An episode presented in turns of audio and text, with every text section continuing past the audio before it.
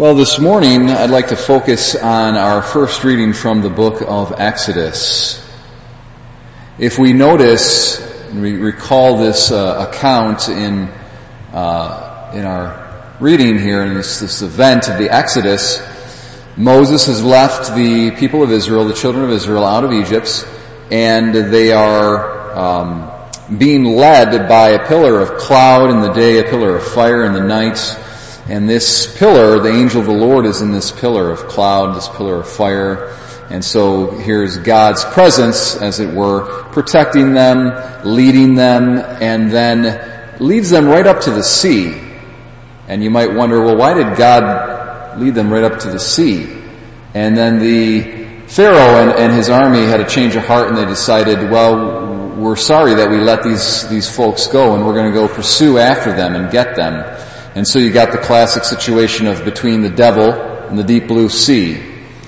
And uh, the pillar of, of fire comes around to the back of the children of Israel and protects them. It stands in between the Israelites and the and Pharaoh and his army. And in our lives, sometimes it feels like God has led us to uh, a sea and we can't cross it and we got the devil behind us and what, what's going on. But nonetheless, he's protecting us and he doesn't allow us to be tempted beyond what we can, what we can handle.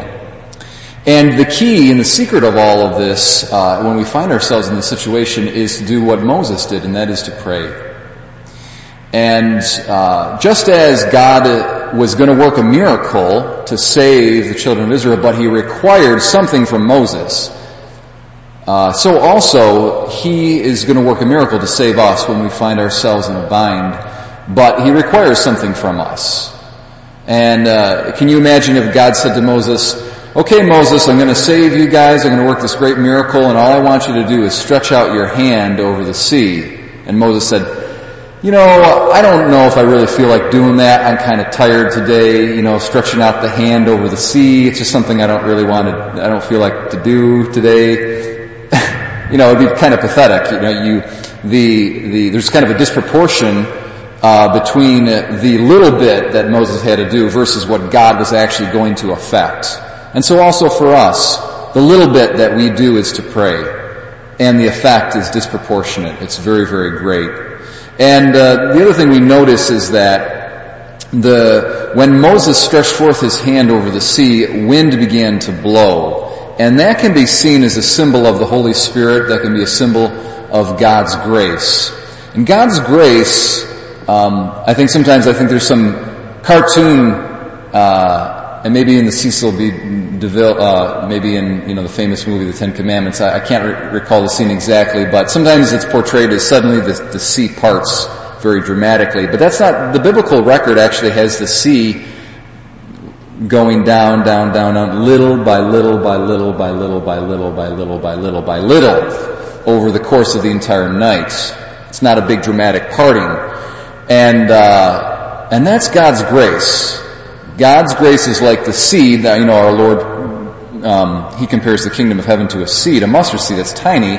You can't see it. It's imperceptible and it's buried in the ground. Its end result is breathtaking. It's this large tree that's able to provide shelter for all the birds of the, of the air. And that's what we see here as well.